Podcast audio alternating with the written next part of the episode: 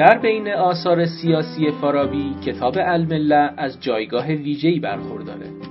بحث زعامت سیاسی فقیه و چارچوب نظری که برای مکتب سیاسی اسلام در این کتاب مطرح شده به این کتاب جایگاه ویژه‌ای داده.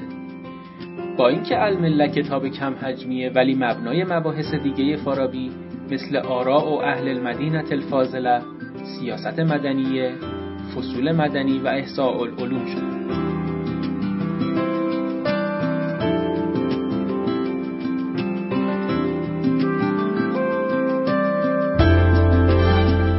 به نام خدا.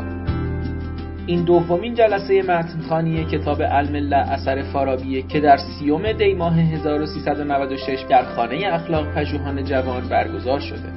در این دوره از جلسات متنخانی کتاب المله رو با ارشاد استاد محمد حسین حشمتپور می‌خونیم.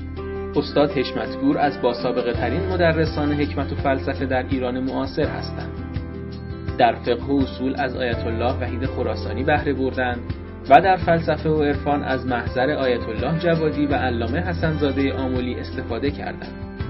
دروس متنخانی ایشان مثل حکمت الاشراق، شرح طبیعیات شفا و شرح شواهد و ربوبیه از بهترین نمونه های دروس حکمی ایشون همکنون عضو هیئت علمی گروه فلسفه اسلامی دانشگاه قم هستند و به تدریس فلسفه و متون حکمی در دانشگاه قم و حوزه علمی این شهر اشتغال دارند.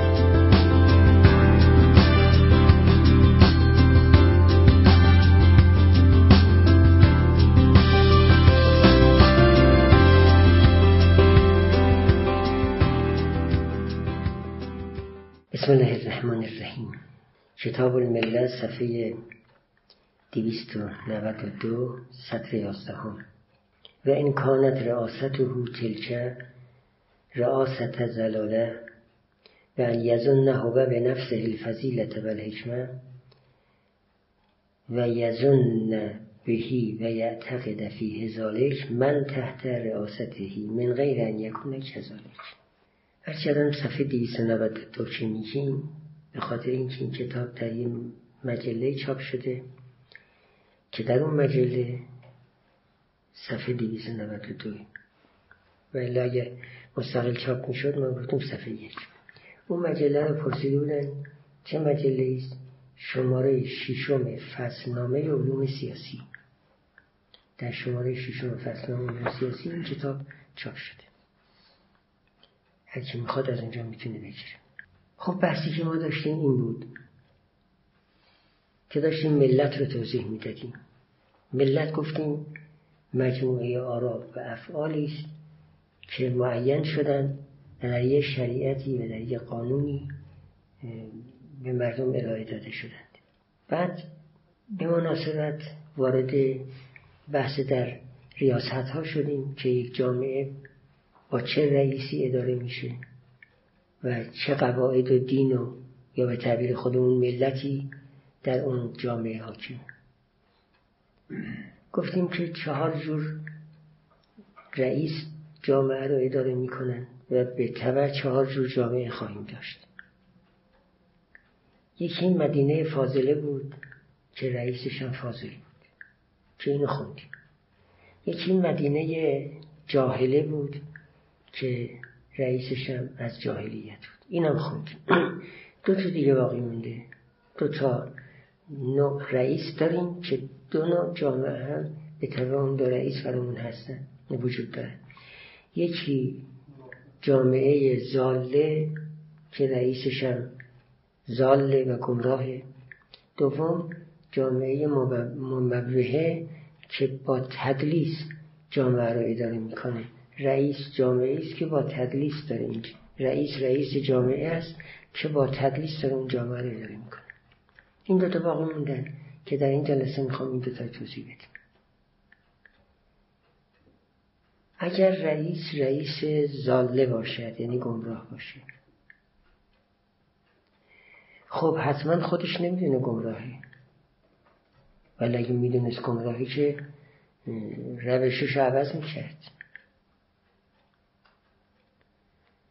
پس گمراهی است که خودش هم نسبت به گمراهی جاهله اینو میفرماد که جامعه است که خودش گمان می‌کند بر حق است و گمان می‌کند که با اعمالش به سعادت قصوا و سعادت نهایی واصل می شود کسانی هم که تحت ریاستش هستن اونم همین گمان دارن. فکر می‌کنن اگر تو این جامعه زندگی کنن و تحت دستورات این رئیس باشند و به دستورات او عمل کنند به سعادت قصوا می‌رسن در حالی که لیسه کذالک این چنین نیست. نه اون رئیس روشش و مسیرش به سعادت قصوا منتهی میشه.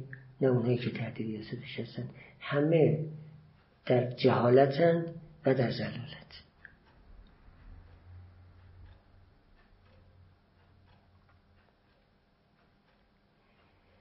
بعد نظر این چنین رئیسی این است که خودش و پیروانش همه به سعادت برسند. ولی نتیجه ای که می‌گیرد این نیست. چرا چون راه رو داره اشتباه میره. گمراه نه اینکه گمراه به معنی اینکه آدم بدیه نیست. گمراه به معنی اینکه راه اشتباه داره میره. و خودش فکر می‌کنه که خوبه. اگر می‌فهمید گمراهه و راهش اشتباس برمیگشت. مسیر درست رو می‌رفت. اما چون جاهل به اشتباه بودن مسیره همون مسیر ادامه میده. به امید اینکه به سعادت نهایی برسه ولی نمی‌رسه. اینم قسم سوم که حالا زمینی می‌کنیم. می‌خونیم زمین می‌کنیم اون دو قسم قبلی. صفحه دو این سطر یازدهم. و این کانت ریاست هو یعنی ریاست این شخص رئیس. ریاست و ریاست تلکه. تلکه یعنی همون ریاستی که در مورد فاضل و جاهل گفتیم. حالا همون ریاست رو می‌خوام بیان کنیم منتها در مورد زال. بله. تلکن نمی آورد درست بود چون بحثش هم ریاست اشکال نداره. ریاستش تلکن یعنی همون ریاستی که مورد بحث ماست. همون ریاستی که در مورد اون دوتای دیگه گفتیم این ریاست ریاست زلالت اگر باشد. البته قبلا داشتیم که ریاست ممکنه ریاست یه مدینه باشه. ممکنه ریاست برای یه عشیره باشه ممکنه ریاست برای یه ناحیه یا برای یه کشور باشه. چون ریاست ها مختلف بودن حالا میگه تلکه یعنی همون ریاستی که بحث کردیم. ولی ریاست ریاست مدینه است یا کشور یا هرچی است. و این کانت ریاست و تلکه ریاست از زلالت. اگر ریاستش ریاست زلالت باشه. جواب این دو خط بعد میاد. کان الذی یلتمس بذالک جواب اینه. این وسط ریاست زلالت رو توضیح میده. مصحح همین توضیح رو برده توی خط تیره تا بفهماند که این مقداری که تو خط تیره آمده به صورت جمله مترز است و تمامش تفسیر برای چنین ریاستی است. حکم این ریاست رو بعد از اینکه خط تیره بسته شد بیان می‌کنیم. و ان یزن هو هو یعنی اون رئیس. به نفسهی الفضیلت و الحکمت. خودش فکر می‌کنه که صاحب فضیلته صاحب حکمته. رعیتش هم همین فکر رو دربارش می‌کنند. فکر می‌کنند که رئیس مثلا با فضیلتی با حکمتی دارد و ان یزن هو به نفسه الفضیلت و الحکمت. به اینکه خودش خودش را صاحب فضیلت و حکمت گمان کند. این یکی. و یزن بهی و یعتقد فیه ذالک من تحت رئاستی من تحت رئاستی فایه یزون است. ذالک مفعوله. و گمان کند به این رئیس و اعتقاد داشته باشد در مورد این رئیس ذالک یعنی فضیلت و حکمت داشتن را من تحت رئاستی اون کسی که تحت ریاستشه اونم همین گمانه می‌کنه. یعنی فکر می‌کنه که رئیس صاحب حکمت و فضیلت. من غیر ان یکون کذالک. یعنی در حالی که این چنین نیست. رئیس صاحب فضیلت نیست. صاحب حکمت نیست. هم خودش گمانش اشتباس و گمراه هم رعیت گمانشون اشتباس و گمراهن. پس حکومت میشه حکومت زال خب حالا حکم این حکومت چیه؟ حکم این ریاست چیست؟ کانه جواب اینه و این کانت ریاسته ریاسته ریاست زلالت کان الذی یلتمس.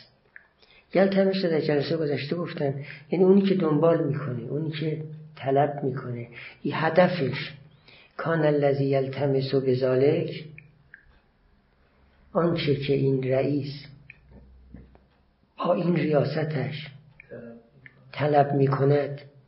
و هدف گرفته این است که ینال هوه و من تحت رئاست او شیعن.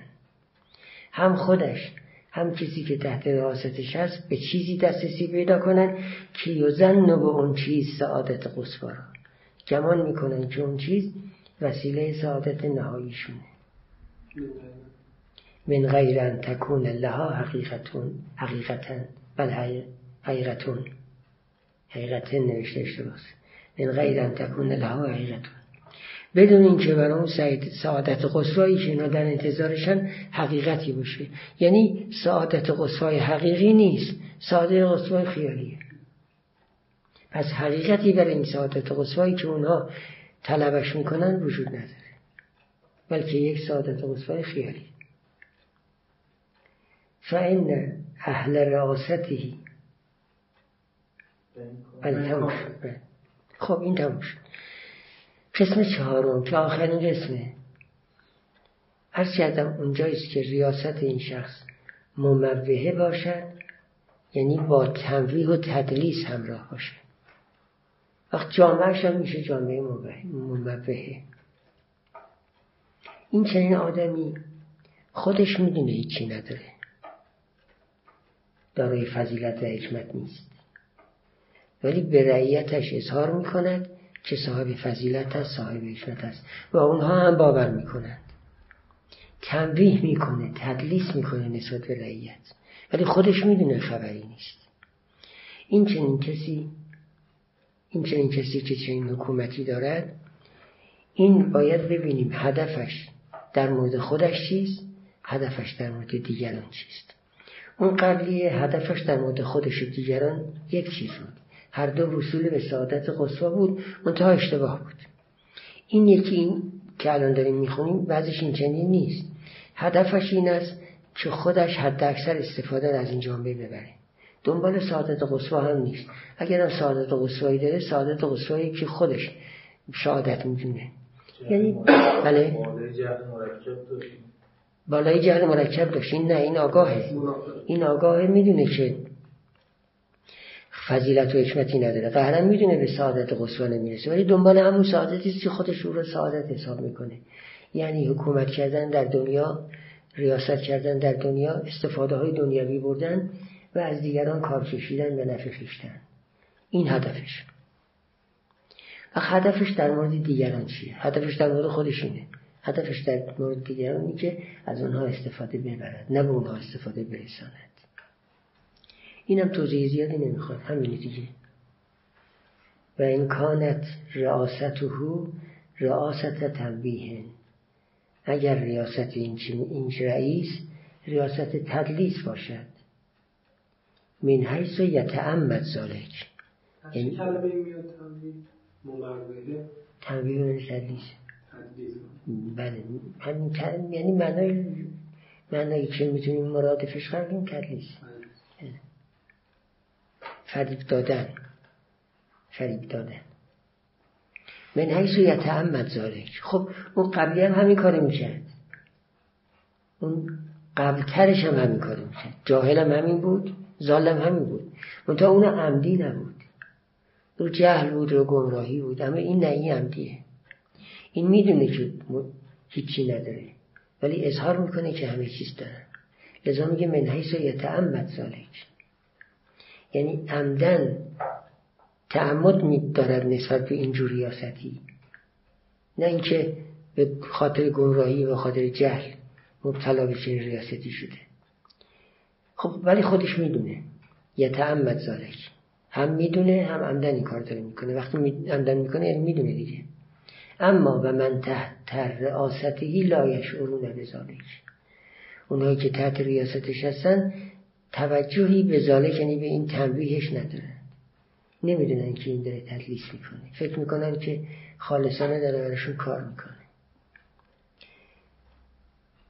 فان اهل رئاسته یعتقدون فیه و یظنون به الفضیلت و الحکمه اهل راستش یعنی رعیت اعتقاد دارن فیه در مورد این رئیس.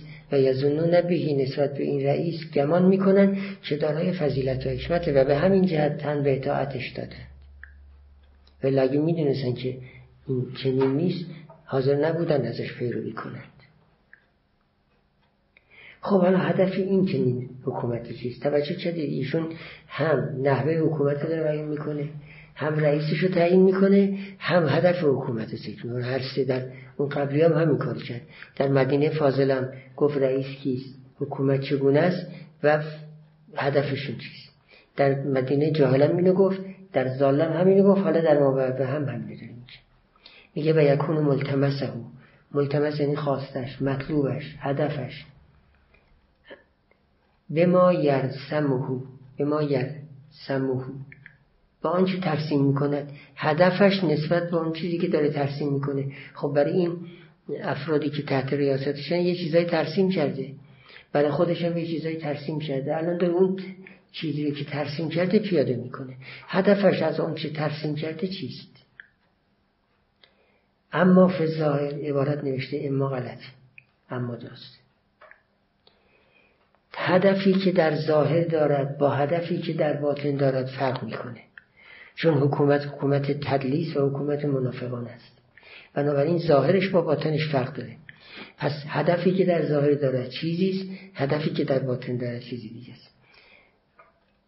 اما فی ظاهر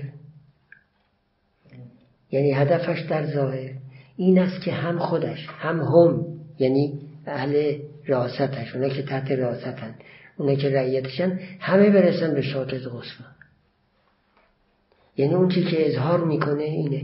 من می‌خوام به سعادت نهایی برسم شما رو می‌خوام به سعادت نهایی برسونم اما فی اینجا ایمان نوشته درست نیست. اما فی یعنی اما هدفی که در باطن دارد این است که فعن ینال بهم احد الخیرات الجاهلیه هدف باطنیش این است که بهم یعنی وسیله رعیتش با به کار گرفتن رعیت و استفاده کردن از تلاش های رعیت برسد به یکی از خیرات جاهلیه. خیرات جاهلیه چی بود؟ صحت و سلامت و توانگری و لذت و کرامت و بزرگواری. همه همین چیزای دنیایی که قبل خوندیم جاهل جاهل اینطور بود که به آخرت یا به سعادت قصا جاهل. بود و همش تلاشش به این بود که به همین لذت های دنیایی خیرات های جاهلیت برسه. اما زال فکر می‌کنه داره به سعادت قصوا می‌رسه. سعادت دنیا خیلی برش مهم نیست. در که نمی‌دونن مشترک اون جاهلیت اینطور تربیت شده که سعادت رو سعادت دنیایی می‌بینه. اگر بهش سعادت اخروی رو مطرح کنید از اون سعادت نمی‌دونه. اما جاهل اینطور اما زال اینطور نیست. زال دنبال سعادت حقیقیه. منتها نمی‌تونه فکر می‌کنه سعادت حقیقیه پس جاهل دنبال سعادت دنیوی است و داره به اینا می‌رسه. منتها جاهل است در تعیین سعادت. این باید سعادت اخروی تعیین کرد. حالا طبق تربیتی که در یک جامعه جاهلی پیدا کرده سعادت دنیوی سعادت گرفته. در اونو تقیید می‌کنه. عالمانه داره میره سراغ همین لذت. یعنی فکر می‌کنه این لذت لذت منحصره و دیگه لذت دیگه نیست. اما این کسی که زاله دنبال سعادت اخروی سعادت قصوا رو می‌خواد. اما نمی‌دونه که سعادت این نیست. اینا ترتیبش چجوری یعنی از لحاظ اولویت یا مثلا بالاخره همشون منحرفن دیگه. هیچ کدومشون هیچ کدوم به اون چه که می‌خواد نمی‌رسه. از آن نزدیک بودن به سعادت فرق نمی‌کنه هیچ کدوم به سعادت نمی‌رسن. حالا کدومشون جلوترن. اون زال از جاهل جلوتره. چون اعتقادن سعادت قصوا رو طالبه. اما راه رو اشتباه رفته. اگر بهش راه نشون بدن زود برمیگرده. اما اون جاهل اینطور نیست. جاهل میگه سعادت اینه. اگه سعادت قصوا رو جوش بده قبول نمی‌کنه. زال آماده تره برای راهیابی. اما جاهل نه. جاهل این تو زنش رسوخ کرده. تو زنش رسوخ شدن که سعادت همینه بشن بگن سعادت دیگری داریم باور نمی‌کنه.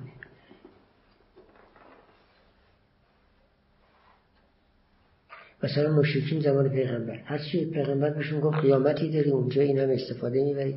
از حالشون نمیپذیرفتن در حالی که اگر گمراه بودند و دنبال سعادت بودن و این سعادت رو نمیشناختن تا پیغمبر بهشون سعادت رو میشناسون اینا برمیگشتن. اینا حکومت زال آماده تره برای رسیدن. ولی در اصل از نتیجه اون قبلی یکیه. اون چی که می‌خواد دسترسی پیدا نمی‌کنه.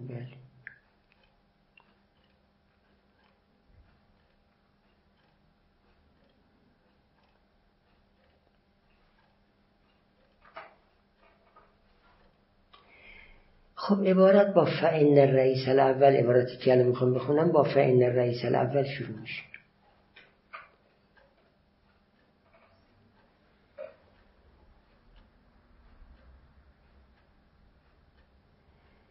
و فعن حالت تعلیلی داره. اگر اینجا عبارتی حذف نشده باشه.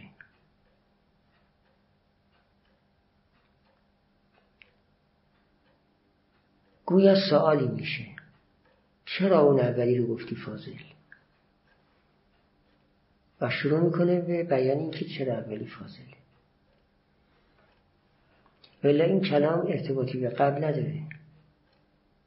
اگر فا نمی آورد گفت این رئیس الاول خب گفتیم داره یه مطلبی رو اشاره می‌کنه به صورت مستقل که در مورد رئیس اول صادقه در بقیه رئیس در درباره رئیس اول فاضل صادقه درباره رئیس اول جاهل و زال و مبعبه صادق نیست.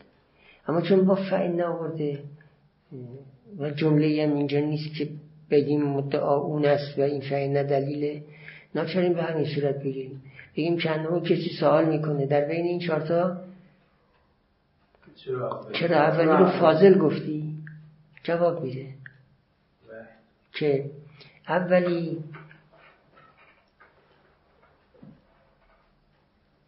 شغلش شغل ملکیه. یعنی کارش مثل کار ملائکه میمونه. و با وحی کار رو انجام میده. بعد که اینو فارابی میگه دو تا بحث باید مطرح کن یکی این که آنچه در اختیار این رئیس قرار می‌گیره از جانب خداوند چگونه در اختیارش قرار می‌گیره؟ بعد مطلب دوم که وحی الهی چگونه است؟ اون مطلبی که در اختیارشه چه نوع مطلبی است؟ یکی دومی که چگونه خدا وحی می‌کند به این. این دو تا مطلب شروع می‌کنم توضیح کردن پس توجه کنید دیگه بحث ما در اینجا بعد از ذکر چهار جامعه بعد برگشت به اون جامعه اول. یعنی الان درباره جامعه اول که رئیس اولش فاضل است. من رئیس اول قبلا گفتم توضیح دادم در جلسه بعد. چون این رئیس اول که مثلا کشور رو داره اداره می‌کنه رئیس های زیر دست هم داره مثلا استاندار. این رئیس بر هر استانی یه والی نصب می‌کنه. اونا میشن رئیس اونتا دیگه اون رئیس اول نیستن. رئیس اول همون پادشاست که تمام کشور زیر نظر اوست. یا تمام شهر زیر نظر اوست. وقت تو همین شهر هم که زیر نظر اوست در هر خونه یه رئیس داریم بالاخره اون کسی که در این خانواده رو اداره می‌کنه میشه رئیس این خانواده. تو هر خونه یه رئیس وجود داره اینی که داره کل شهر رو اداره می‌کنه میشه نسبت به اونه میشه رئیس اول. همین استانداری که نسبت به اون پادشاه میشه رئیس غیر اول نسبت به اون کسانی که تو خونه داره ریاست می‌کنه میشه رئیس اول. ولی ایشون در اینجور موارد اون استاندار دیگه رئیس اول نمیگه. رئیس اول همون که بر همه داره حکومت می‌کنه. و من در جلسه گذشته هر شدم رئیس اولی که فاضل باشه حتما پیغمبره چون ولو فارابی در این نوشته نگفته ولی در نوشته دیگه شرط کرده که رئیس اول در یک مدینه فاضله عرض کردم کسی که تمام شغلها را بلد باشه. تمام شغلها را بلد باشه. تمام علوم رو بلد باشه. و از اون کسی که کارش این شغله بلدتر باشه مثلا از نجار نجارتر باشه از صنعتگر صنعتگرتر باشه از کشاورز کشاورزتر باشه از علما هم همه سر باشه. خب این این کسی که تمام صنعت شهر و بلده تمام علومی که تو شهر متداوله بلده غیر متداولش هم بلده خب خیلی غیر مسئول نیست. بعضی وقتی شروعی رو برای اول میگه که با اون تفکرات ما رو به هم فرق داره مثلا میگه بر قدرت به بدنی. چی میگه؟ فارابی میگه توی اون اوصافی که برای اون رئیس اول میشماره یه قدرت بر جهاد به بدنش داشته باشه.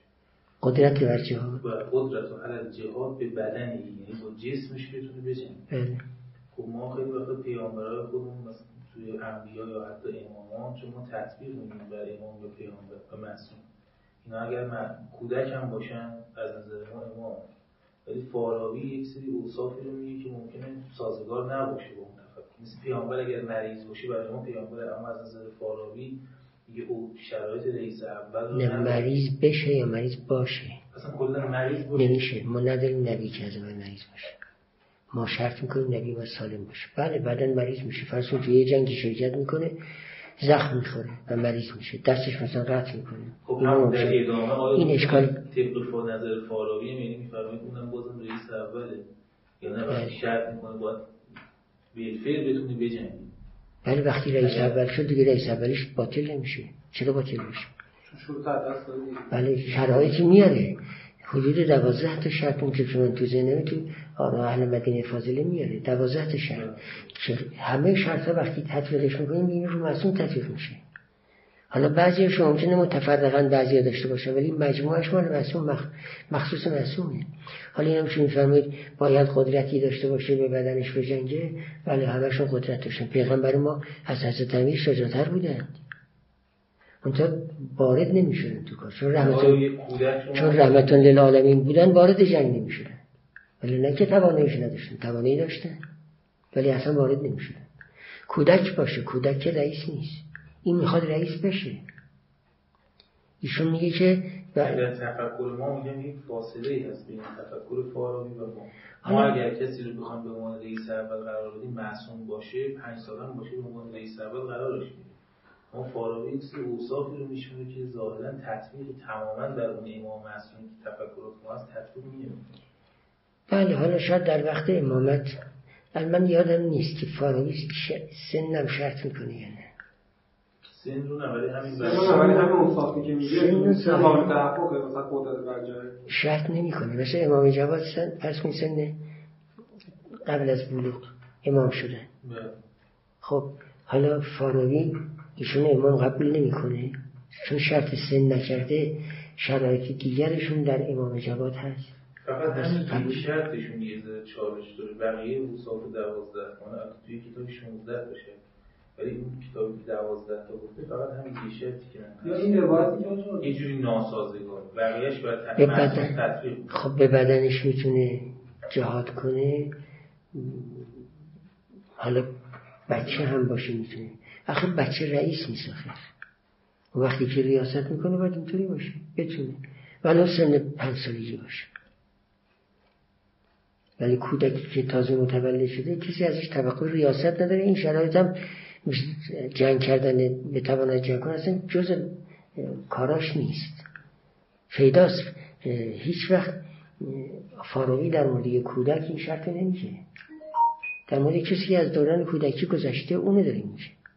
این روایتی که میگن پیش الان فصل چیدن رتبها مثلا الان رتبها رو بچینیم خوبه حضرت رو بچین این رفتن چیدن بعد فهمیدن که هنوز نرسیده بود نارس بود. اومد دوباره پیامبر گفتم بعد پیامبر گفت تو این چیزا شما از من چیز دارید. خودتون بیشتر خیریتیتون متوجه میشید که چیکار باید بکنید. این هم مثلا این روایت هم مترابط نیست. این اگر روایت درستی باشه شما در دنیاتون عالمتر از من هستید پیغمبر پیغمبر خواستن تعلیم بدن که مشورت کنید. دخالت نخواستن بکنن. ولی غیر ممکنه پیغمبر در کار دنیایی از افراد معمولی عقبتر باشه. این حالت تعلیمی داشته. اگر روایت درست باشه. غالبا اینجور روایتی که مراجعه می‌کنیم ایراد داره. یعنی سندش ضعیفه. حتی توش جائلین وجود داره. یه تصوری هم هست که میگن این تفکر رئیس اول فاراوی بیشتر ناظر پادشاه های ایرانی یعنی متأثر از اون هست یعنی ممکنه. ترکیبیه. ممکنه تاثیراتی هم باشه درسته؟ بله ممکنه تاثیراتی از حکومت های معمولی حالا ایرانی یونانی امثال ذالک هم در در ذهن فارابی باشه. ولی پیداست که فارابی دنبال معصومیه. خب یه تاثیرات هم از این اون گرفت از جاهای مختلف ممکنه گرفته باشه. یعنی بله بله بعید نیست تاثیرات هم درش باشه.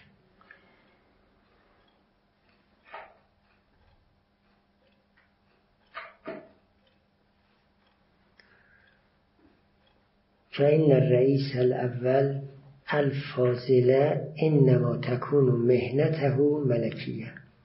مهنت من شغله. یعنی شغلش ملکیست کارش کار ملکیه. ملکیه نمیشه مهنت و ولی الفلان اضافه کنیم. مهنت و ملکیه مقرونه یعنی این حرفه فرمان رواییش مقرونه به بله ملک بارها فارابی به کار ملکی هم می‌تونید بخونید. ملکی هم ارز کردم می‌تونید. شاید حالا چون مقرونتا به وحین آمده همون ملکی خود بهتر باشه. مهنت و شغلش فرمان روایی است می‌خواد چون نه. جواب این نه من الفلام نمی‌خواد. دیگه همین نوشته خوبه. انما تكون مهنته ملکیه یا ملکیه مقرونتا به وحی من الله تعالی به وحی من الله تعالی الیه. که این شغلش علاوه بر اینکه حالا ملکیست یا ملکیست مقرون به وحی من الله الیه. یعنی وحی از جانب خدا به سمت او. یعنی این چنین نیست که قواعدش ارتباطی به خدا نداشته باشه. قواعدی که جعل می‌کنه برای اداره کشور و برای اینکه رعیت به اون قواعد عمل کنن همه یه جوری مربوطی به خداست حالا چطور مربوط به خدا میشه؟ می‌فهمد که به دو وجه. به یکی از دو وجه یا به هر دو وجه با هم. وجه ها رو توضیح میده. و انما یقدر الافعال و الاراء التي فی الملت الفاضله بالوحی. یقدر در اینجا معنی یعینه. یعنی افعال و آرا یعنی اعتقاداتی که در ملت فاضله یعنی در یک دین فاضل در یک شریعت فاضل وجود داره همه رو تعیین می‌کند بالوحی. بالوحی متعلق به یقدره یعنی تعیین می‌کند این افعال رو یعنی احکام افعال رو که چه افعالی باید انجام بشن چه افعالی باید انجام نشن. و آرا رو اعتقادات رو همه رو به وحی تعیین می‌کنه. دو وجه برای وحی هست. حالا یا پیغمبر از این وجه استفاده می‌کنه یا از وجه دوم استفاده می‌کنه یا از هر دو هم؟ دو وجه برای تعیین هست بله برای تعیین. و وزالکه و وجه. این این چنین اداره کردنی که برای با که برای هم با به ذالک اشاره به تقدیر داره. اشاره به تعیین داره. این جامعه که داره ادارش می‌کنه که به وسیله تعیین احکام اداره میشه اون تعیین احکامش به وسیله بحیه و یعنی این تقدیر افعال به دو وجه. وجه اول اینه که از اول افعال معین آمده باشد. خداوند از اول دستور جزئی صادر کرده باشد. این یه وجه که بسیاری از وحیا به همین صورت. یه صورت دیگه هم هست که خداوند مطلب به صورت کلی گفته. همونطور که مشتهد مطلب کلی رو پیاده می‌کنه رو جزئیات و در جزئیات فتوا میده پیغمبرم با اون قوه الهی که خدا بهش داده اون مطلب کلی رو با جزئی روی جزئیات تطبیق می‌کنه و به صورت جزئی به جامعه عرضه می‌کنه و بعد به جامعه القا می‌کنه. این دو جور ممکنه. و ممکن هم از هر دو جور باشه. یعنی در بعض احکام اونچنان باشد که از اول تعیین شده بیاد در بعض احکام هم کلی بیاد و تعیینش به قوه پیغمبر واگذار بشود. هر دو جور ممکنه. پس ممکن است احکام تعیین شده پیغمبر وحی بشند. ممکن است تعیین نشده وحی بشند و پیغمبر با قوهی که خداوند به او داده اینها رو تعیین کنه. سوم ممکن است هر دو جور باشه. بعض احکام اون صورت بیاد بعض احکام به این صورت بیاد. البته در کلام بحث میشه. فلسفه هم اعتقاد به این مسئله داره که پیغمبر قوهی بهش داده می شود که ما اسمش رو قوه قدسیه. که این قوه قدسیه در دیگران یا نیست یا اگر همش بسیار ضعیفه به طوری که کاراییش خیلی کمه. اما در این بزرگواران قوه فعالیه. این قوه قدسی همون قوه است که می‌تواند با وحی سر و کار داشته باشه و وحی تنظیم کنه تعیین کنه. اون کاری که یه مشتهد نسبت به روایات و آیات می‌کنه پیغمبرم نسبت به وحی می‌کنه. البته پیغمبر اشتباه نمی‌کنه. اولا ثانیا در تمام آرائش به حدس متمسک میشه. چون حدس همون قوه است که احتیاج به حرکت من المطالب الال وسائط ندارد الال مبادی چون کسانی که فکر می‌کنن دو حرکت می‌کنن حرکت اول من المطالب الال مبادی که این خیلی سخته. بعد حرکت دوم من المبادی الال مرادی که این آسونه. اول میره جستجو می‌کنه تا مبادی یعنی حد وسط رو پیدا کنه. اینجا گاهی حد وسط اشتباه پیدا می‌کنه؟ به اشتباه فتوا میده. گاهی درست میره اما در دومی وقتی مبادی در اختیارش بود صغرا آمد کبرا آمد حد وسط همه همه چی جور شد و منتقل شدنش به مراد که نتیجه از کاری نداره. مهم اون حرکت اوله. و توی حد حرکت اول هست میشه. و خود به خود انجام میشه. یعنی اصلا حد وسط در اختیارشه. اون حرکت دوم که توش هیچ وقت اشتباه نمیشه اون حرکت اختیار خودش ولی بقیه سر سامان داده شد براش حاصل میشه. وقت حدس این ما گاهی از اوقات حدس میدنیم اما هم حدس ما تعدادش کمه هم کیفیتش پایینه. پیغمبران هم از نظر تعداد به ما فرق دارن از نظر کمیت. هم از نظر شدت و کیفیت به ما فرق دارن. هم در حدسشون هیچ وقت اشتباه رخ, رخ نمیده. در حدس ما احیانا ممکن یه جا در حدس ما هم اشتباه نیست ولی اونها حدسشون شدیدتر و واضحتره. حدس ما یه مقدار مخفی تره چون همه را از حدس می‌گیرن پس اشتباهی تو کارشون نیست و با ما تفاوت دارن. البته این دیگه حالا همه را به حدس می‌گیرن این هم نظر فارابیه. هم نظر ابن سیناست ابن سینان توی کتابش اینو داره که با حدس می‌گیرن. صدرا هم همین مطلب رو داره به صورت قوه. اسمش می‌ذاره قوه قدسیه. قوه قدسیه. ممکنه اینا همون همونی رو میگن که در شریعت داریم. ممکنه بس یه مقداری ضعیفترش رو بگن. ولی به نظر می‌رسه که همونو دارن میگن من تا تعبیر فلسفی میارن. نه تعبیر مثلا شرعی.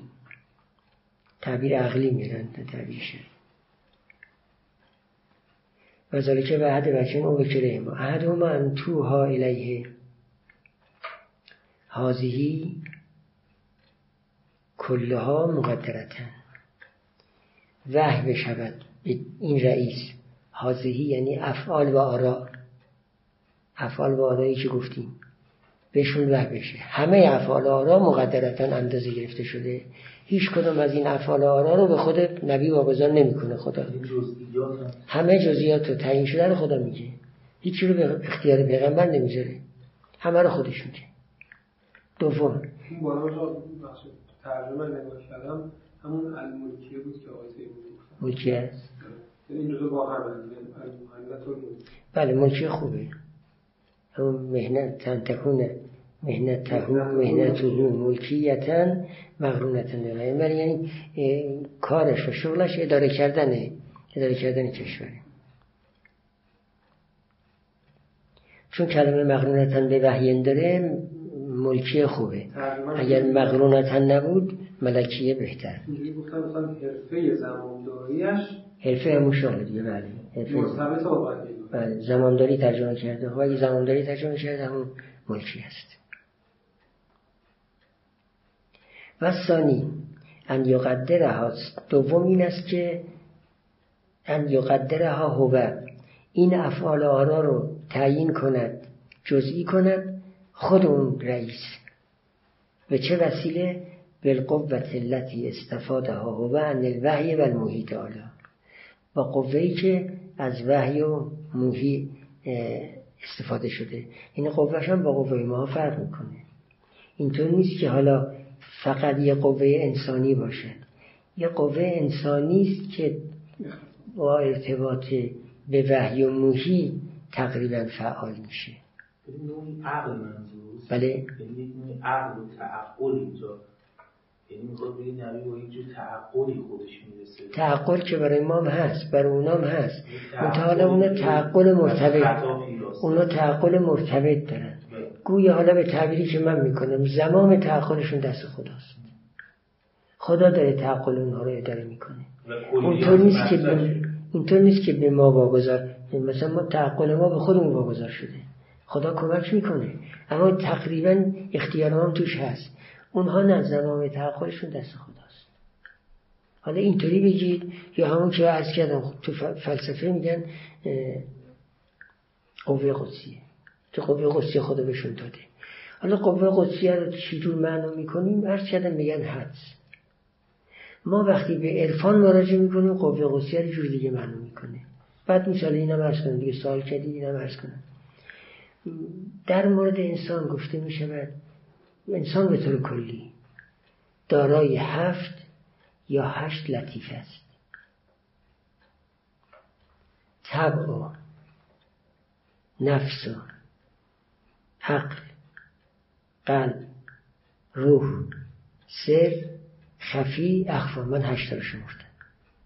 بعضی هفت گفتن بعضی هشت. من عندن هشت رو شمردم. ما همه تا حد نفس واجدیم. طبع و نفس واجدیم. همه انسان هم. میم سراغ عقل. در ابتدایی که متولد میشیم عقل رو بالقوه واجدیم اگر فعالیت کنیم عقلمون میشه بالفعل. یعنی در ابتدایی که دنیا میم حیوان بالفعل و انسان بالقوه. بعد اگر فعالیت کنیم می‌تونیم این عقلمون رو بلفل کنیم انسانیتمون بلفل میشه. اما چگونه عقل بلفل میشه؟ بین مشا و صدرا اختلافه. مشا میگه اگر ادراک کلیات کردی عقلت بلفل شده. صدرا میگه نه. ادراک کلیات به توسط خیال هم ممکنه. ممکنه خیال ادراک کلیت بکنه. عقل ادراک کلیت نکنه. صدرای خود سختتر میگه میگه اگر ملک رو مشاهده کردی معلوم میشه عقل به فکر شدی. خب الان ما لازم بنابر نظر مشا اقلا زیادن. بنابر نظر صدر خیلی کمن کسی که بتونه ملائکه رو مشاهده کنه میشه عاقل. ولی نه. بله؟ اکثر هم لا یعقلون ولی دیگه اصلا اصلا به خود صدر با هدیه من الناس عاقل باشن. الان شاید در یه میلیارد آدم یه دونه هم به ثبت پیدا کنیم. این عاقلی که صدر میگه. ولی عاقلی که ابن سینا میگه زیاده که می‌تونه ادراک کنه حال در مورد عقل این هست که انسان وقتی که عاقل بلفل شد میشه انسان بلفل تازه اینجا اول اول انسانیتش بعد عرفا میگن اگر عقل تو جلا دادی میریزی به درجه قلب بعدم درجه روح بعدم درجه سر. که اینا همه عقل جلا یافته است. هر چقدر بیشتر جلا داده بشه وسعت دیدش بیشتر میشه پشت پرده های بیشتری رو می‌تونه ببینه مقیبات بیشتری رو می‌تونه آگاه بشه تا می‌رسیم به سر. سر دیگه تقریبا اوج سعود نه روح نه. بعد از قلب روح بعد از روح سر. سر دیگه برای انسان های معمولی اوجه. انسان های معمولی اوج سعودشون سره هیچ کنونشون ادعا نکردن که ما به درجه خفی یا اخفا رسید خودشون میگن خفی مال انبیاست. اخفا هم مال پیغمبر ماست. وقت این خفی و اخفا اون قوه خاصی است که الان داریم بحثشون می‌کنیم. که مشاهده می‌کنید. چیزهای برش میاد که بر دیگران نمیاد. این به دید عرفان اون به دید قوه قدسیه به دید صدرا. یا فرض کنید همین که الان عرض کردم. که قوه رو از ده می‌گیره زمان قوهش در اختیار خداست. این همه میشه گفت یکی هستن منطقه بیان ها مختلف اصطلاحات مختلف. خب و ثانی ان یقدره ها تعیین می‌کند این افعال آرا رو هو خود همین نبی. نه تعیین شده بهش القا بشه بلکه کلی بهش القا شده بعد او تعیین می‌کنه. بله؟ نه کلی بهش القا شده مثلا ممکن هیچ چی بهش القا نشده. یعنی با خودش درک این کلی القا شده اینجوری هم مثل فرآیند اشتباه خودمون. یعنی کلیات هست بعد میشین جزئیاتش رو استنباط می‌کنه اما ظاهرا اینجا اینو نمی‌خواد خب هیچ چیز کلی هم حتی وحی نشده خودش با قوهی که از خدا کسب کرده می‌تونه شریعتی رو تعیین بله هم می‌تونه کلی رو بگیره همین که خودش. با اون قوهی که خدا بهش داده یه چیزایی تعیین کنه. البته این در بعض امور میشه. در اون اموری که خداوند میگه نبودید که بدانید در اون امور باید وحی باشه. البته اینم که الان داریم میگیم وحیه. چون با قوهی که از وحی استفاده کرده داره این کار می‌کنه اینم خارج از وحی نیست. یعنی حتی اگر به هیچی هم داده نشه. و بعد اون بیاد تعیین کنه وظیفه مردم را از طریق قوهی که خدا بهش داده. بازم یه نوع وحیه دیگه. چون قوه رو خدا داده برای همینجور کارا.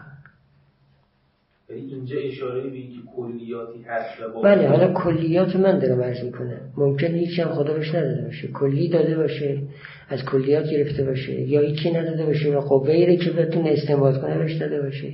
الان حال بالاخره باید از وحی استفاده کنه اون که داریم میگیم الان داریم نحوه استفاده از وحی میگیم که دو قسمه. پس هر در هر دو وحی دخالت داره. در یکی تعیین شده تحویل داده میشه. در یکی به تعیین قوه واگذار میشه. حالا تعیین قوه ممکنه کلیات رو خدا بهش داده باشه اون بگیره تعیینش کنه ممکنه به قول شما هیچی بهش نداده باشه باز بشینه تعیین کنه. دیگه مهم اینه که این داره دخالت می‌کنه در وحی. دخالتش هم به این نیست که خودش دخالت کنه. اون قوه الهی داره دخالت می‌کنه. پس اینم از وحی بیرون نیست. حالا بعضی نظریاتی که الان ابراز میشه امروزه که پیغمبر می‌تونه بست بده و یک کارای اضافه بکنه از همین جا گرفته میشه. ولی خب اگه توجه کنیم که با همون قوهی که وحی برای پیغمبر تنظیم کرده داره این قوانین جل میشه باز باید بگیم وحیه چون خدا در قرآن میگه این هو الا وحی همه رو میگه وحیه چه اون قسم باشه چه این قسم اما این قسم دوم در مورد انبیا شاید کم اتفاق بیفته. حالا ایشون داره میگه کل شریعت رو اینطوری تنظیم کنه. کل شریعت رو بچه اول تنظیم کنه. یا کلش رو به بچه دوم تنظیم کنه یا بخشی به بچه اول بخشی به بچه دوم که بعدا میگه. این یه خورده یه خورده سخته. یه خورده سخته که اون دومیشو بگیم همه شریعت وسیله اون دومی میشه. حالا شاید فارابی خواسته بگه اینم تصویر میشه. ولی حالا واقع شده یا واقع نشده ممکنه واقع نشده باشه. ولی اینم قابل تصویر هست. و ثانی هم یقدر قوه بالقوه. کدام قوه؟ قوه که استفاده ها هو یعنی خود این نبی این رئیس اول استفاده کرده از وحی و محیط حالا حتی تکشفت لهو برای این نبی. به ها به واسطه این قوه شرایطی که به توسط اون شرایط باید آرا و آرا و افعال فاضله رو تنظیم کنه. یعنی شرایط بس این قوه برش به دست میاد. وقتی شرایط دست آمد این شرایط زمین می‌کنه به اون کلیات تعیین می‌کنه. افعال فاضله آرای فاضله تعیین میشه. این دو قسم بود. یه قسمی بود که همه چی آماده به طریق وحی در اختیارش قرار داده بشه. یه قسم دیگه اینه که او آماده کند. حالا یا اصلش از وحی او آماده می‌کنه یا اینکه نه خود به خود به خاطر قوه ای که داره آماده می‌کنه. ولو کلی رو از وحی نگرفته باشه. حالا قسم سوم اینه که هم از وحی استفاده کنند هم از اون قوه استفاده کنند یعنی هر دو جور احکام داشته باشه. احکام آرایی است که از قوه استفاده کرده یا احکام آرایی که مستقیما از وحی استفاده کرده. اینجا به کل الوجهین به کل الوجهین داره افعال تعیین می‌کنه. او یکون او یکونه بخونیم چون اونجا و ثانی ان یا قدره ها داشت هما ان توها الی داشت. اون انی که بسر اون دو در مورد بسر این یکونن در بیاریم. او یکون بعضها یعنی بعض این افعال آرا. بالوجه الاول. بله. نه یکونه چون بعض داره. چون کلمه بعض آورده یکونه اشکال نداره. فارابی تقریبا مذکر مؤنث رو تا حد امکان رعایت می‌کنه. مثل ابن سینا نیست. ابن سینا رعایت نمی‌کنه. او یکون بعضها یا بعضی از این افعال آرا به وجه اول باشند که وحی آماده شده در اختیار پیغمبر قرار داده بشه و بعض اول وجه ثانی باشند. یعنی از قوه خود پیغمبر استنباط استخراج بشند خب این مطلب تموم شد. مطلب بعدی که هست کردن در اینجا فاروی متعرضی میشه اینه که وحی الهی چگونه است؟ ایشون میگه ما در جای خودش وحی توضیح دادیم. قوه هم که در انسان از وحی و موهی به وجود میاد اونم توضیح دادیم.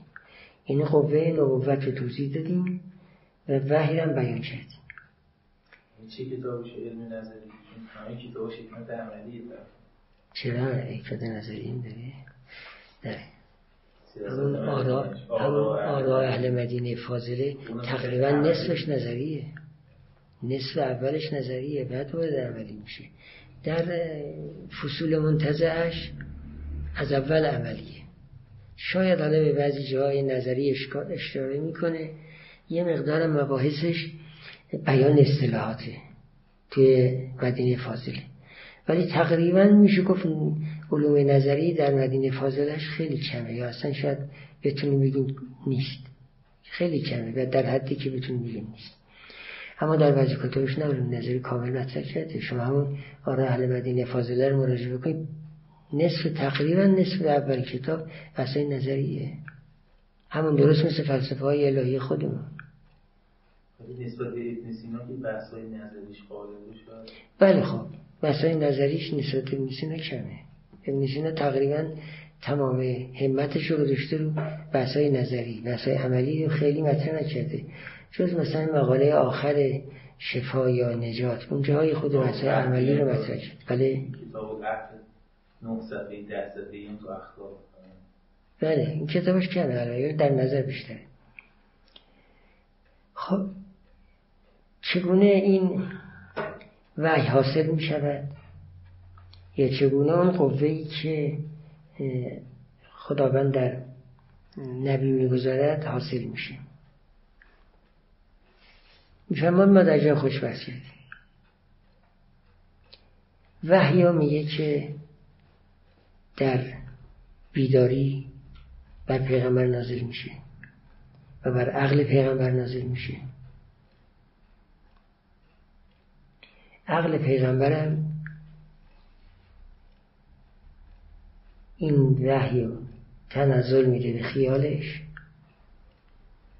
و از خیال تنزل میده به زبانش و به قلمش و بیان می‌کنه که تبیین وحی و تفصیل وحی به عهده خود پیغمبره.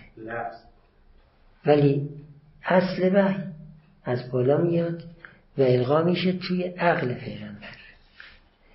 ولی به صورت کلیه لفظ و این هم نداره. وقتی منتقل شد به خیال از کلیت در میاد جزئی میشه. وقتی آمد به زبان در زبان بیان میشه. یعنی وحی القا میشه به پیغمبر مسیر بعد از تعقل رو خود پیغمبر طی می‌کنه. دیگه اونا وحی نیست. ابن سینا همینو میگه خیلی روشن فکر بله همین جدیدی از اینجا گرفته. حالا حمله میشه به جدیدی ها ولی باید ببینیم قدیمیه چی گفته. تا اینجاش روشنه.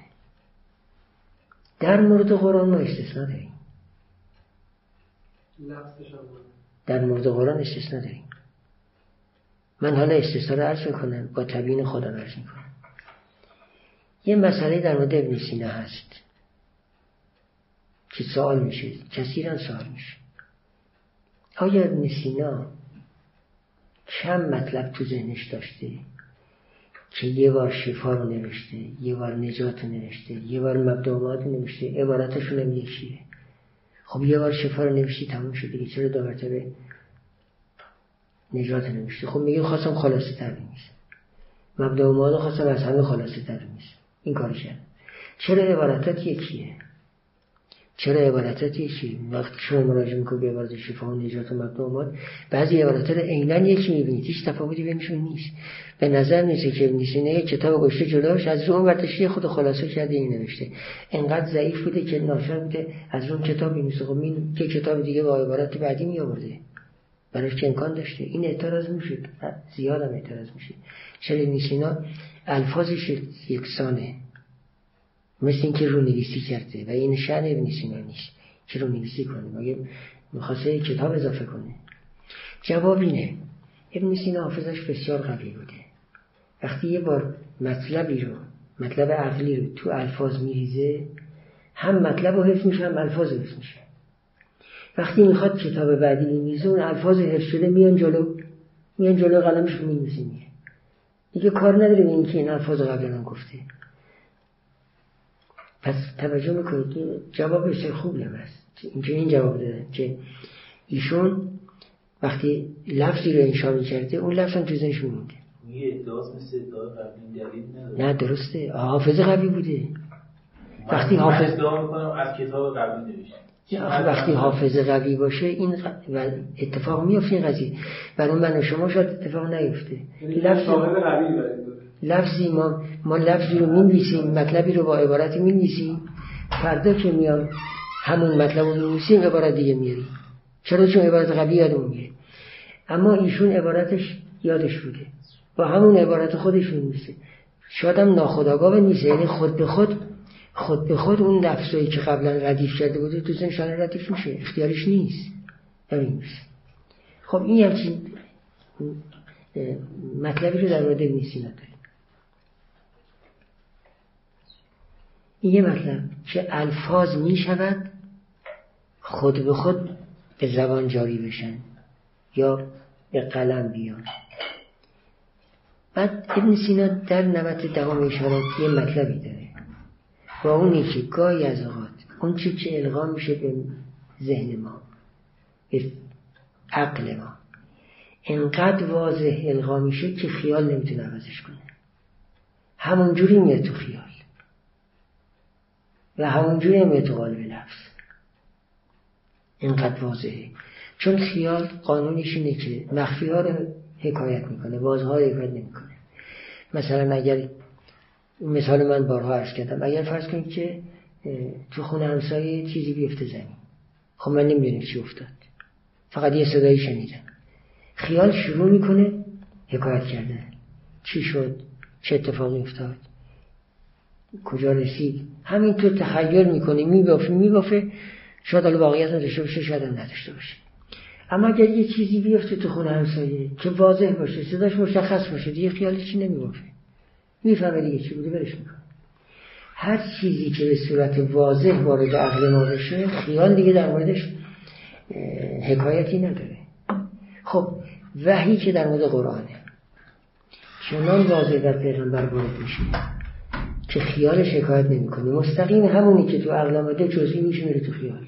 و مستقیم همون هم از زبانش چون میشه. این استثناء رو بعضی که امروزه هستن ندیدن. نفهمیدن به طور کلی روشو کردن در که ابن سینا فارابی نمی‌کرد. خود ابن سینا داره اون وقتی که وحی واضح هست یا خواب دیدن واضح هر دو رو میگه. وحی واضحه یا خواب دیدن واضحه اصلا قوای بعدی حکایت نمی کنند قوای بعدی دست نخورده همونو میارن تحویل میدن همونی که بهشون القا در مورد قرآن همینه. چنان وحی واضح می شده که دی پیغمبر هیچ شکلی از قواش چیز نمیشه دخالت نمیشه حالا اگر فرض یه حدیث قدسی شد شاید به اون اندازه وضوح نیاد پیغمبر با الفاظ خودش حدیث قدسی بیان می‌کنه.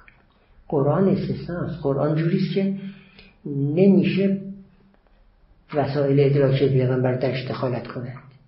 چون واضح القا شده. طوری القا شده که راه رو برای حکایت کردن بسه خلاف حدیث قدسی.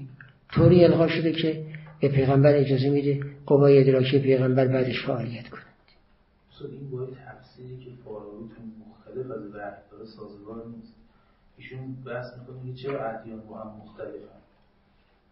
در توضیح اینکه چرا ادیان با هم مختلفن در حالی که همشون منصوبن به ادیان الهی ایشون میگه یک معنای کلی گوهری بر شخص نبی. القا میشه و این تفاوت هایی که در ادیان هست ناشی از حکایت مختلفی است که انبیا از اون گوهر یعنی گفتم دیگر این قانون کلیه.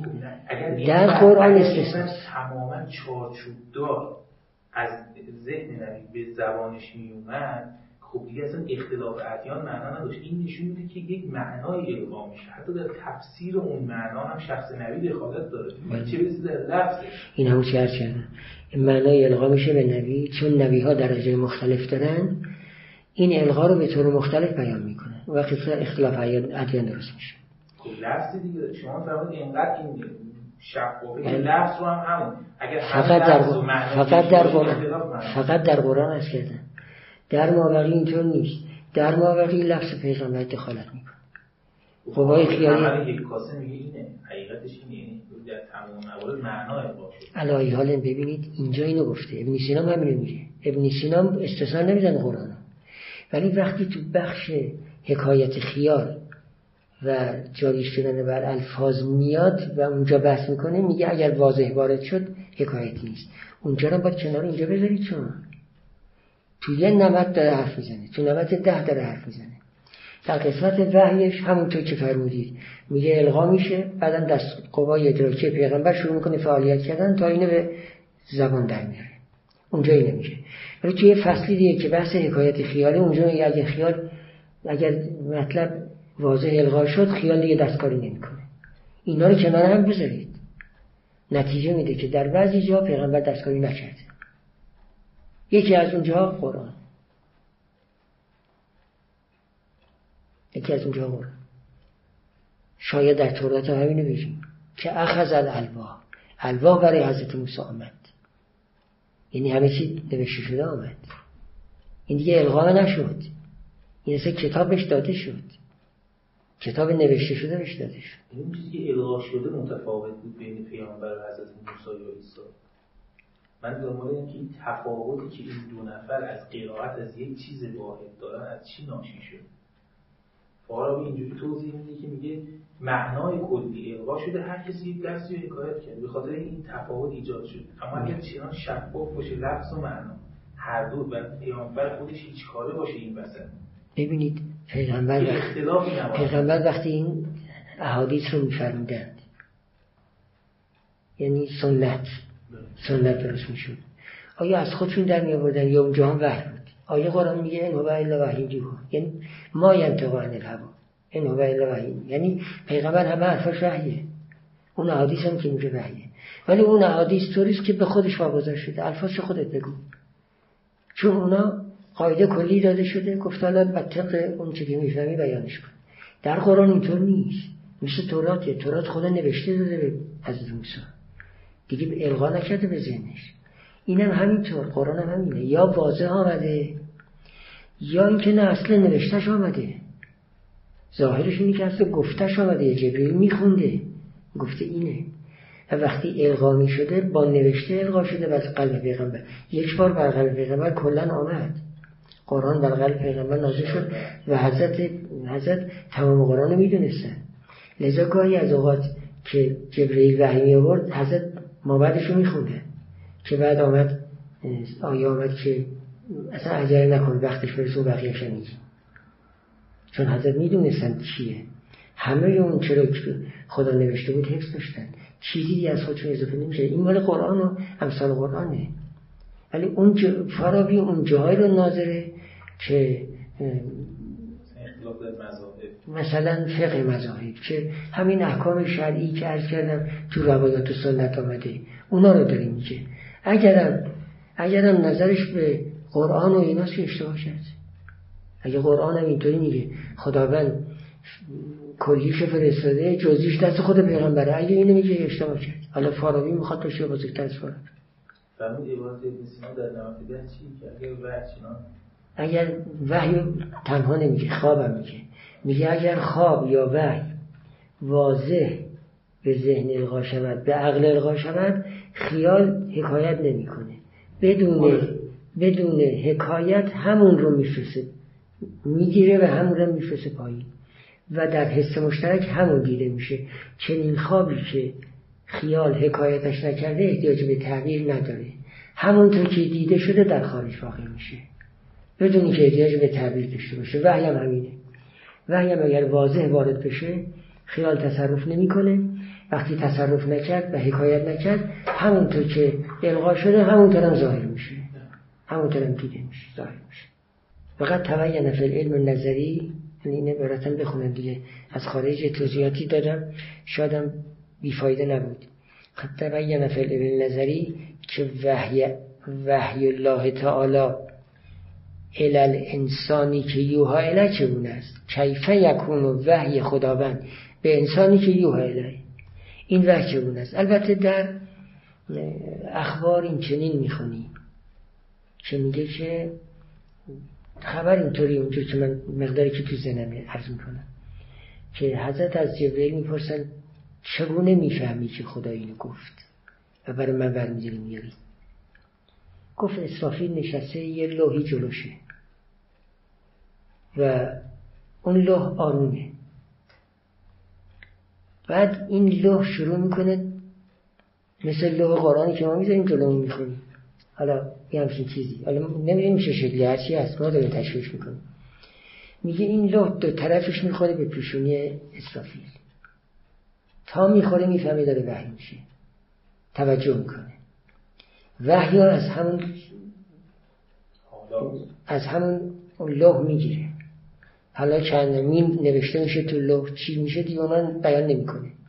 اون وهمیت تو لوح اون می‌گیره به من تحویل میده.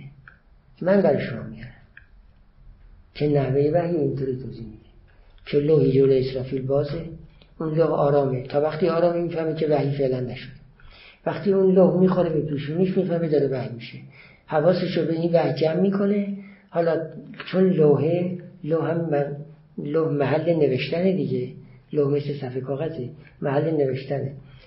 او وحی توش نوشته میشه. حالا با چه عبارتی با چه با چه نوری با چی این که مشخص نیست. بعد جبرئیل میگه اون که وحی گرفت و من میره منم به شما میرم. خب اینطور باشه الغاش به این صورته. دیگه این این ریزه ها و این نکته ها رو یه فارابی میسینه نگفتند. فقط میگن وحی میشه. چگونه وحی میشه اون بیان نکرد و نظرشون که وحی القا میشه به قوه عاقله پیغمبر. بعد قوه عاقله اگر وحی باشد که شدیدن واضح باشه تصر... واگذارش می‌کنه به خیال یعنی خیال سید می‌کنه چون واگذاری نیست. میگه خیال اصلا یک قوه ناآرام که منتظر ورود یه چیزی در نفسه. به محضی که وارد شد در خواب و بیداری فرق نمی‌کنه چون خیال همیشه بیداره. تعبیر ابن سینایی که میجهد به سمت اون واردات و واردات جذب. و شروع می‌کنه به حکایت کردن. اگه واضح وارد شد حکایت نمی‌کنه. همونی که جذب کرده میرزه تو اسم مشترک. ولی خیال به دخیل بله خیال با جزی کنه اینا. خیال جزی می‌کنه ولی دستش نمی‌زنه. همونو جزی می‌کنه. جزی می‌کنه میرزه تو اسم مشترک. اگر خوابیم تو حس مشترک اون می‌بینیم اگرم بیداریم با حس مشترک میشنویم یا اگر وحی دیدنیه می‌بینیم حس مشترک آخرین مرحله است. بعدم لفظش نگاه یعنی همون لفظی که شنیدیم اون رو به زبان میاریم همون چیزی که دیدیم به زبان ترجمهش می‌کنیم. اینطوری داره. اینا حرفای میسین از فارابی گرفت این از هم گرفتن. همشون نظرشون یکیه صدرا هم تقریبا همینا رو میشه. تقریبا یه ذره دستکاری ممکنه بکنه ولی اصلا مطلب همینه. و کیفت تحصل فی الانسان القوه. پس دو تا بحث. در علوم نظریه ما گذشته. یکی اینکه وحی چگونه به این انسان می‌رسه دوم اینکه اون قوهی که می‌تواند این وحی رو تعیین کند و در پیغمبر است و در دیگران نیست اون قوه کیه؟ اونم بیان کردیم. کیفت تحصل در انسان؟ قوهی که حاصل شده و واصل شده از طریق وحی و موهی یعنی خداوند. این دو تا مطلب ما در علم نظری بیان کردیم. نه این قوه از همون قوه قدسی است. مثل این که اضافه بر قوای ماست. یا بنابر نظر عرفا همون قوه عاقل است که چند بار تلطیف شده. چند بار جلا داده شده. که اسمش می‌ذاریم خفی اخفا. که اینا با خفی قوه خفی و اخفاشون مشاهده می‌کنن. عرفا با سرشون مشاهده می‌کنن. بیان پایین تر به عقل برسید دیگه عقل مشاهده نمی‌کنه. درک می‌کنه. می‌فهمه. بالاتر برید لطیفتر میشه مشاهده می‌کنه